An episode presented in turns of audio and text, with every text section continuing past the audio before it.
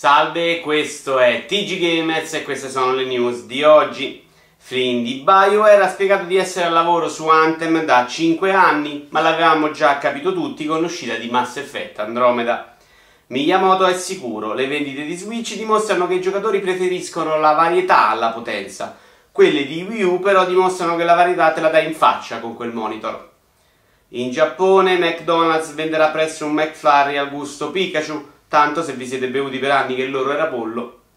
Crackdown 3 è un titolo molto ambizioso, da grande gli piacerebbe un sacco diventare un bel videogioco. Le nuove scorte di Switch esaurite in 7 minuti sullo store giapponese, con lo stesso lasso di tempo alle vecchie non riuscivi neanche a far capire che il Wii U non era un Wii. Bungie giura che in Destiny 2 ci saranno tante storie da raccontare, speriamo però non da loro.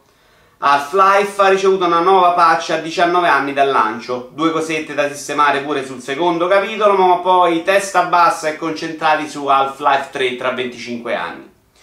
Shenmue 3 verrà mostrato alla Gamescom, ma solo ai professionisti del settore. Il pubblico non sarebbe pronto per vedere le pornofeste aziendali con trapezziste contabili finanziate da Kickstarter. Microsoft sarebbe già lavorando ad una nuova console per un ingresso che non vuole fare a meno dei 4K. La saga di Metal Gear compie 32 anni. Per due anni sono riusciti a non far scattare allarmi. Bannati 40.000 account Steam in un solo giorno. A qualcun altro non erano piaciuti gli ultimi saldi? In Vampiri i vampiri non saranno sempre i vostri nemici, solo quelli del Monte dei Paschi di Siena.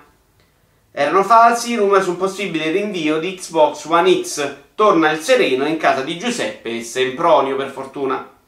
Ubisoft smentisce il report sul calo degli utenti in For Honor, ma ieri pure il vichingo e il samurai si sono messi a giocare ad altro. Anche per oggi è tutto, arrivederci al prossimo episodio.